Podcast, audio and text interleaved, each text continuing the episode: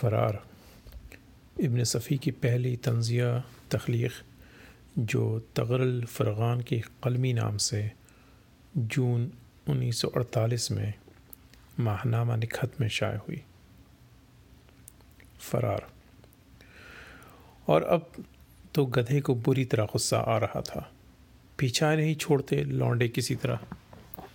कोई पेट पर लाते जमा रहा है, कोई एक थाम कोई अयाल थाम कर चढ़ने की कोशिश कर रहा था। कोई दुम ऐठा रहा था। कोई बुलंद आवाज़ से सोच रहा था कि इसकी दुम में कनस्तर बाँध कर एक मोटा सा डंडा रसी कर दिया जाए। इस अनोखी और ख़तरनाक तजवीज़ पर दिल लर्जा उठा। अगर इस वक्त इसको धोबी मिल जाता तो शायद वो उसका खून पी लेता। एक तो दिन भर मेहनत लेता है। कभी कभार अगर मौज में आकर छुट्टी भी दी तो अगली टांगे में रस्सी बाँध देता है। कोई कहाँ तक खुशका खाए? हरा भरा खेत देख कर तबीयत ललचा ही जाती है। खेत की तरफ़ रुख किया, मौत को दावत दी। खेत वाले से बच भी जाए तो ये लौंडे कहाँ छोड़ते हैं? काश अगली टांगे बंदी ना होती। वो वो दौलतियाँ झाड़ता कि मिजाज दुरुस्त हो जाते। यकायक उसे महसूस हुआ कि जैसे कई लड़के एक साथ उसकी पीठ पर सवार हो गए हों, और साथ ही किसी मोटी सी मक्खी ने बाएँ हाथ, बाएँ आँख में डंक मार दिया। उसने एहतजाजन अपने बाएँ कान को जुम्बिश दी और दिल ही दिल में धोबी को गालियाँ देने लगा। सुअर, उल्लू का पिट्ठा, टांगे ना जाने क्यों बाँध देता है? बाज आया ऐसी सैर तफरी से। मगर सैर तफरी कैसी? हरियाली बगैर ज़िंदगी भी तो अजीरन है। सिर्फ़ खुशके पर क्यों कर पसर हो? इसमें विटामिन कहाँ? क्लोरोफिल कहाँ? कई बार कहा कि बतौर डियरनस अलाउंस डियरनस अलाउंस ही घास का भी इजाफा कर दे। मगर लाल, पीली आँखें दिखाकर डी आई आर की धमकी देता है हरामी। सरमायादार कहीं का।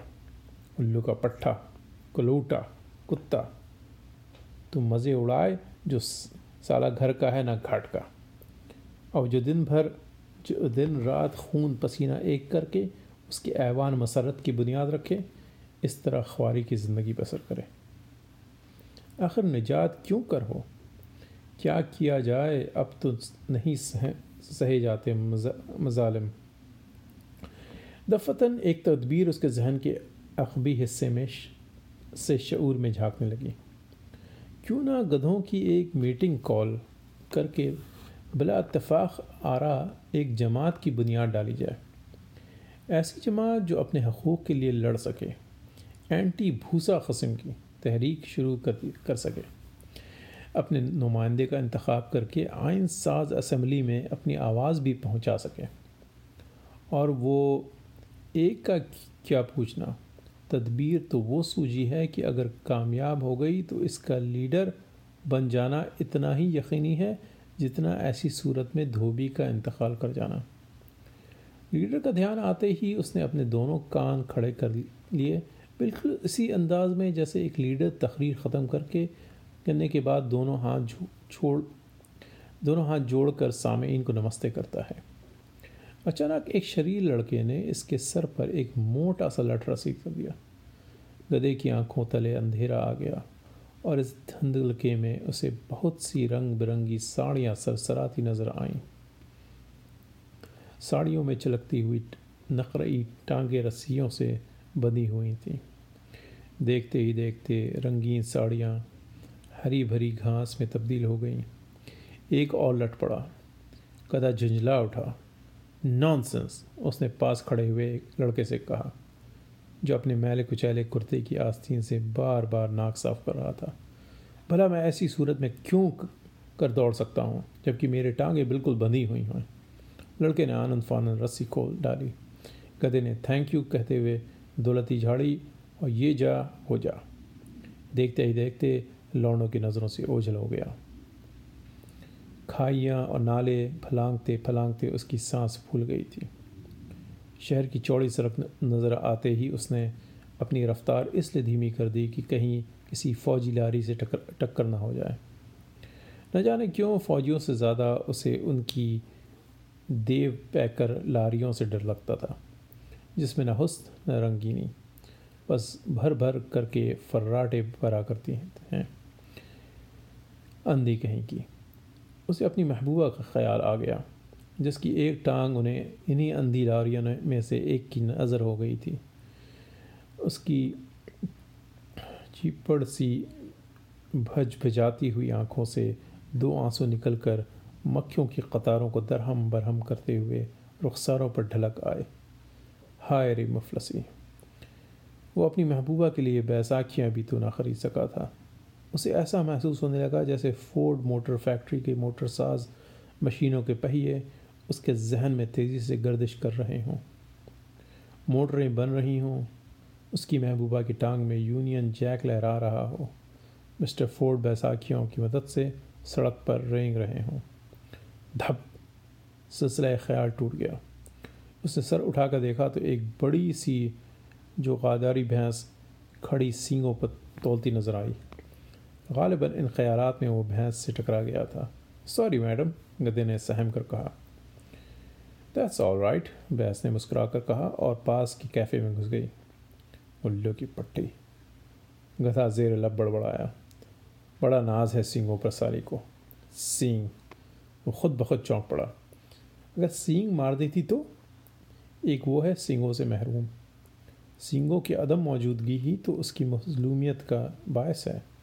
अगर सींगें होती तो धोबी भी मसावियाना बर्ताव करने पर मजबूर होता। इसे कुदरत की बेइंसाफ़ी पर गुस्सा आ गया। भैंस एक नाकारा सी जानवर। थान पर बंधे बंधे दूध देने और चारा खाने के अलावा किस काम की है? इस पर तशद भी तो नहीं होता। आखिर इसे सींगों की क्या ज़रूरत हो सकती है? इस गलत बख्शी पर गुस्सा ना आए तो और क्या हो? बेइंसाफ़ी का ये आलम है और बदते हैं भगवान। हम्म, उसके सीने में ज्वालामुखी फूट पड़ा। करीब ही फौज खच्चर का गाड़ियाँ जा रही थीं। क्या शानदार ज़िंदगी है इनकी वो सोचने लगा। एक वो है धोबी का गधा जो घर का भी और घाट का भी। मगर फिर भी ये हाल है कि जहाँ अब उसे एक हज़ार साल पहले था वहीं आज भी है। आखिर क्यों? धोबी महज धोबी। धोबी ही इन सारी ज़िल्लतों की ज़िम्मेदार है। धोबियों की खुद गर्जाना और सरमादाराना जहनीत ने इसकी कौम को आगे न बढ़ने दिया वो गड़बड़ा गया एक नौजवान नौजवान खच्चरनी उसे आँख मार रही थी उसके जहन में गालिब का शेर गूंज उठा सादगी व परकारी बेखुदी हशियारी हुस्न को तगाफुल में जरात आजमा पाया लिफ्ट मिल रही है उसने सोचा क्यों ना इससे रोमांस लड़ाया जाए उफ ये साफ़ शफाफ आँखें चमकदार सुडोल बदन गुदराई हुई टांगें। और क्या चाहिए मोहब्बत में? उसने उसी गाड़ी के साथ चलना शुरू कर दिया, जिसमें वो खच्चरनी जुती हुई थी। खच्चरनी का पार्टनर गर्दन अकड़ाते अकड़ाए हुए बड़ी शान से चल रहा था। वो एक ज़बरदस्त खच्चर था। उसे देखकर गधे को एहसास कमतरी होने लगा। और खौफ भी मालूम होने लगा कि कहीं पिटाई न कर बैठे। पहले तो उसने सोचा कि कहीं खच्चरनी अहमक तो नहीं बना रही। भला इस खच्चर के सामने उसकी क्या हस्ती है? मगर फिर ये सोचकर मोहब्बत दो रूहों के इतसाल का नाम है, ना कि दो जिस्मों के इतसाल का। उसने अपने दिल को ढारस बनाई ख़ुद भी मॉडर्न फॉक्स ट्रॉट की धुंध में सीटी बजाता हुआ अकड़ अकड़ अकड़ कर चलने लगा। ओ वेरी स्वीट, खच्चरनी ने उसकी तरफ़ सर घुमाकर आहिस्ता से कहा, शर्मिंदा कर रही हैं आप, गधे ने सीटी रोक कर लजाते हुए कहा। नहीं, वाकई हु बहू वही स्टाइल है। क्या परसों आप फेरेज, फ्रेजर रिंग में थे? अचरनी बोली। वहाँ तो मैं हर हफ़्ते जाता हूँ, गधे ने कहा। मेरा ख्याल है कि मैंने आज तक कोई प्रोग्राम मिस नहीं किया। ओहो, डिलाइटेड टू मीट यू खच्चरनी ने जल्दी जल्दी पल के झपकाते हुए कहा। खच्चरनी के पार्टनर ने दुम उठाकर चंद गुस्सैली आवाज़ें निकाली। इस पर खच्चरनी उसकी तरफ़ देखकर इस तरह आँख मारी, गोया गधे को उल्लू बना रही हो। उसके पार्टनर ने मुस्करा कर दुम नीचे कर ली। क्यों ना हम लोग आर्कियोलॉजिकल में जलकर एक गिलास शेरी पिए? गधे ने मुस्कराते हुए कहा। नो थैंक्स खचरनी ने सादगी से जवाब दिया। मैं इस वक्त बड़ी बिज़ी हूँ। अलबत् कल इसी वक्त वहाँ मिल सक, सकूँगी। रही गधे ने कान हिलाते हुए कहा, कतई? खच्चर बोली, चीरियो चीरियो। खच्चर गाड़ियाँ एक तरफ़ होली गधा उस वक्त वहाँ खड़ा रहा जब तक कि वो दूसरी तरफ़ ना मुड़ गई। कल की शाम एक हसीन शाम है, वो सोचने लगा। हैरत तो उस पर है कि वह ख्वा मखा उसकी तरफ़ मतवजा ही क्यों हुई? और फिर वो तहसीन आमेज़ अंदाज गुफ्तु ज़रूरत ही क्या है कि इस मौजू पर कुछ सोचा जाए? उससे क्या गर्ज कि ऐसा क्यों हुआ? बहरहाल हुआ। आज की मशगलों, दुनिया, आज की मशगूल दुनिया में क्यों का सवाल इतना ही दखियानूसी है जितना कि इस खराबे का नाम दुनिया ही क्यों रखा गया? आमों की इस मकदार से मतलब है जो पेट की नज़र हो रही है। ना कि पेड़ गिनने से। बड़े मगन नज़र आ रहे हो, पीछे से आवाज़ आई। वो चौंक पड़ा। उसका हरीफ धोबी का कुत्ता ज़बान निकाले खड़ा हाँप रहा था। जी गधे ने रोखेपन से कहा। कुछ नाराज़ मालूम होते हो? कुत्ता मुस्कुरा कर बोला। जी हाँ। फिर गधे ने कुत्ते को तेज़ नज़रों से देखते हुए जवाब दिया। मिजाज दुरुस्त हैं या नहीं? कुत्ते ने दुम टेढ़ी करते हुए कहा, ना जाने खुद को क्या समझते हो? देखो, मुझसे तमीज़ से बात किया करो, कई बार समझा चुका हूँ। गधा तेज़ी तेज़ी से बोला अच्छा आप कुत्ते की दुम उसकी कमर पर दायरा बना रही थी और निचले जबड़े की कोरे थरथराने लगी थी। गुर्राहट आहिस्ता आहिस्ता बुलंद हो रही थी। खबर इसके कि वो गधे पर झपटे एक बड़े मोटे अंग्रेज़ का ग्रे हाउंड उस पर झपट पड़ा। धोबी के कुत्ते की दुम सीधी हो गई और आहिस्ता आहिस्ता पिछली टांगों से गुजरती हुई पेट से जा लगी। पिछली टांगों के बल झुकते हुए उसने अपने दांत निकाल दिए। गंजे अंग्रेज़ ने पलट कर सीटी बजाई और ग्रे हाउंड धोबी के कुत्ते की दुम सूंघ कर फिर उसके पीछे हो लिया। परदेसी समझ कर छोड़ दिया, वरना धोबी के कुत्ते ने झेप मिटाने की कोशिश की। गधे ने कहका लगाया, बहुत अच्छा किया, वरना खा मखा हिंदुस्तानी कुत्ते बदनाम हो जाते। छोड़ो भी, कुत्ते ने कहा। चलते हो कहीं? कहाँ? ज़रा दरिया की तरफ़, कुत्ता पिछली टांगों से पेट खुजलाते हुए बोला। मैं तो उकता गया हूँ इन आबादियों से। बस करम कीजिए, बड़ी मुश्किल से जान बचाकर आया हूँ। गधे ने दाहिनी टांग के ऊपर, ऊपरी जोड़ पर की खाल को ज़रा सी जुम्बिश देकर कहा, क्या मतलब? मतलब साफ़ है, हमारी कौम बहुत ही अमन पसंद है। एक गधा आज तक किसी दूसरे गधे के बे के लिए मोहलिक साबित नहीं हुआ। और न कभी किसी गधे ने यही कोशिश की कि दूसरे पर अपनी बरतरी का रोब डाले। हम सब बराबरी और भाईचारे के कायल हैं। हम सब वही खाते हैं जो एक खाता है। हम सब बड़ी मेहनत के आदि हैं। ऊंच नीच के जरासिम से हमारी कौम हमेशा पाक साफ़ रही है। ज़रा ठहरो। कुत्ते ने बार बार अपनी आँख पर हमला करती हुई एक मुक्की को हड़प करते हुए कहा, आखिर इस लेक्चर का मतलब?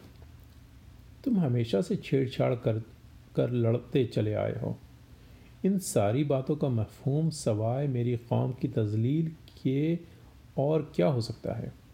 मुझे तस्लीम है कि मेरी कौम इन तमाम खूबियों के मुखालिफ नक़ायस की हामिल है। मगर तुम्हें तुम्हें यह ना भूलना चाहिए कि हम इसके लिए मजबूर हैं। कुछ कदीम रवायत और कुछ तकाज़ाए फितरत की बिना पर हम आज तक अपनी आदात से पीछा ना छुड़ा सकें। तकल्लुफ़ बरतरफ, सच पूछो तो ये हमारे लिए बायस फ़ख्र है। बायस फ़ख्र इसलिए कि यह इंतज़ाम कुदरत ही हमें, जिसकी लाठी उसकी भैंस, का सबक देता है। रहा भाईचारा वाला मामला तो ये सब बनावट और झूठ है। इस कस्म का कोई निज़ाम कभी देर पा साबित नहीं हुआ जो निज़ाम कुदरत के ख़िलाफ़ हो। भाईचारा कस्म की तहरीकें, आर्जी और वक्ती ज़रूरत की ईजाद हैं और अम्मा पूरी बात तो सुनती, सुनी होती। तुम तो सच से ले उड़े। मैं इस वक्त सियासी गुफ्तु के मूड में नहीं हूँ। मैं ये कह रहा था कि मेरी कौम मेरा हरीफ नहीं पैदा कर सकती। मेरा हरीफ अगर कोई हो सकता है तो वो सिर्फ़ इंसान है। और दरिया की तरफ़ लहलहाते हुए खेतों के दरमियान इस हरीफ का सामना यकीनी है। क्योंकि वहाँ पहुँच मेरे लिए अपने फितरी हक़ के लिए जद्दोजहद ज़रूरी हो जाएगी। फितरी हक़ से मेरी मुराद हरियाली है। और ये तो तुम जानते ही हो कि जो, कि हक़ तल, तलबी और लाठी चार्ज में कुछ ज़्यादा फासला नहीं होता। तफ है, खुदा दुश्मनी को भी इंसान न बनाए, इससे कुत्ते भी भले। देखो देखो, तुमने फिर वही छेड़ना शुरू कर दी कुत्ते ने कहा। तुम तो हो मेरे आदमी, गदा गर्दन झटक कर बोला। अरे बाबा, मेरा मतलब यह है कि मुझे इंसानों से ज़्यादा कुत्ते पसंद हैं। खैर, मारो गोली। चलने की क्या रही? कुत्ते ने चारों टांगे आगे पीछे फैलाकर एक तवील अंगड़ाई ली। कह तो दिया, गधे ने लापरवाही से कहा। इसकी फ़िक्र ना करो, कुत्ता बोला। अगर तुम्हारी तरफ़ किसी ने आँख उठाकर भी देखा तो उस तरफ़ तरह काटूँगा कि साला पागल होकर मरेगा। ये बात तो आओ गधे ने अपने बाएँ पहलू पर दुम रसीद करते हुए कहा। दोनों आहिस्ता आहिस्ता दरिया की तरफ़ चल पड़े रास्ते भर तफरी गुफ्तु होती रही। गधे ने कुत्ते को अपने आज वाले माशक़ा की दास्तान खूब मज़े ले लेकर सुनाई। कुत्ता रास्ता भर कुत्तियों को देख देख कर दांत पर दांत जमाए कूँ कूँ करता रहा। गधा उसकी हरकत पर उसे डांटता जा रहा था। तुम्हारी यही लोफटी मुझे नापसंद है। वाह बेटा, तुम करो तो आशिक, और मैं करूँ तो लोफर कहलाऊँ। आ गए ना असलियत पर। अरे साहबजादे, फिर कहता हूँ कि ये बराबरी और भाईचारा सब ढोंग है। इस वक्त तुमने बिल्कुल आदमियों जैसी हरकत की है। आदमियों में रहकर तुम किसी तरह अपना गधापन बरकरार नहीं रख सकते। कुछ ना कुछ आदमियत आ ही जाएगी। इन हज़रत इंसान की भी अजीब हाल है। अगर किसी रईस की लड़की किसी मर्द के साथ जिनसी ताल्लुक़ कायम कर लेती है तो मोहब्बत करने वाली कहलाती है। और अगर कोई गरीब लड़की इस फितरी तकाजे को रोकने में नाकाम कामयाब ना हो हुई तो जानते हो वो क्या हो जाती है? वो कहलाती है आवारा और आबरू बाख्ता। हम्म, गधे ने कान हिलाकर कहा। फिर बोर होने लगे। सुनो, मैंने एक ब्लैंक वर्स कही है। दोनों दरिया के किनारे सर सब्ज खेतों में पहुँच चुके थे। चारों तरफ़ सन्नाटा था। गधे ने मौके मुनासिब जानकर मुँह मारने शुरू किए। खुशकस्मती से कुत्ते को भी करीब ही एक बकरी की, के बच्चे की सड़ती हुई लाश दस्तियाब हो गई। हाँ वो तुम्हारी नज़म का क्या हुआ? सुना चलो। कुत्ते ने करीब बैठे हुए गिद्धों और कुओं कौओं को धमकी देकर बड़ी सी बोटी निकलते हुए कहा हम्म, सुनो।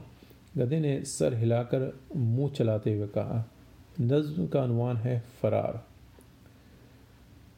सुरमई रात अभी और भी कजलाएगी। ये भी मुमकिन है कि तारों की अफशां ए दोस्त वक्त की जुल्फ से आताब से उकताई हुई। रस्मसाती हुई बूंदों की तरह ढल जाए।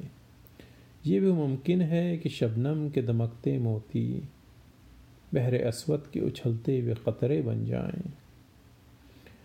पर यह मुमकिन नहीं इस सर्द वसिया रात में अब अपने नगमों से फ़ज़ाओं को न बेदार करूँ। क्या यह मुमकिन है कि तबले की धमक पर ए दोस्त एक रक्कासा की पायल की झनक चुप रह जाए। कि ये मुमकिन है कि सावन की घटाओं के तले एक मैखार की तौबा सलामत रह जाए। ये सयारात है मज़राब मुझे छेड़ती है। मैं साज हूँ नगमात, बिखेरूँगा ज़रूर।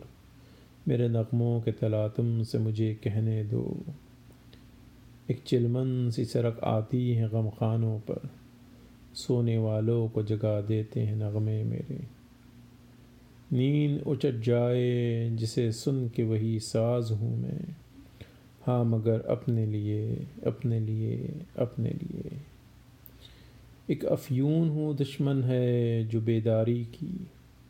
काश छिन जाए, यह एहसास गिरा मुझसे कि मैं एक दर्दमानदा मुसाफिर हूँ। थकन का मारा राह व डाल दिया करते हैं, जिस पुराने, जिसे पुरा, पराए दोस्त। बोझ अपनी भी जकन का तुम क्या कहिए। अब ये सोचा है कि उड़ जाऊँ उफ़क़ के उस पार। मुर्गज़ारों में हँसी खेतों चारगाहों में, जिनमें सोई हुई एक झील बुलाती है मुझे। जिसके सीने में परिंदों के लचकते साए एक हँसी जान सा बनते ही रहा करते हैं। ताड़ के पेड़ किनारे पे स्कूल में डूबे, ताड़ के पेड़ किनारे पे सकूँ में डूबे, अपनी तस्वीर का दीदार किया करते हैं। नारसी सी जिन्हें देख के ए दोस्त न पूछ यूँ खजल हो कि कभी हुस्न का दावा न करे। कोई जंजीर गिरा रोक ना पाएगी मुझे। लो चला, मैं ये चला, मैं ये चला, मैं ये चला। बहुत खूब कुत्ते ने लाश को छिटकों के साथ अधेड़ते हुए कहा। मुकर इरशाद फिर वही रस्मी और दकियानुसी बातें। गधे ने ची व जी जबी होकर कहा। क्या तुमने मुझे कोई मुशायरे का शायर समझा है?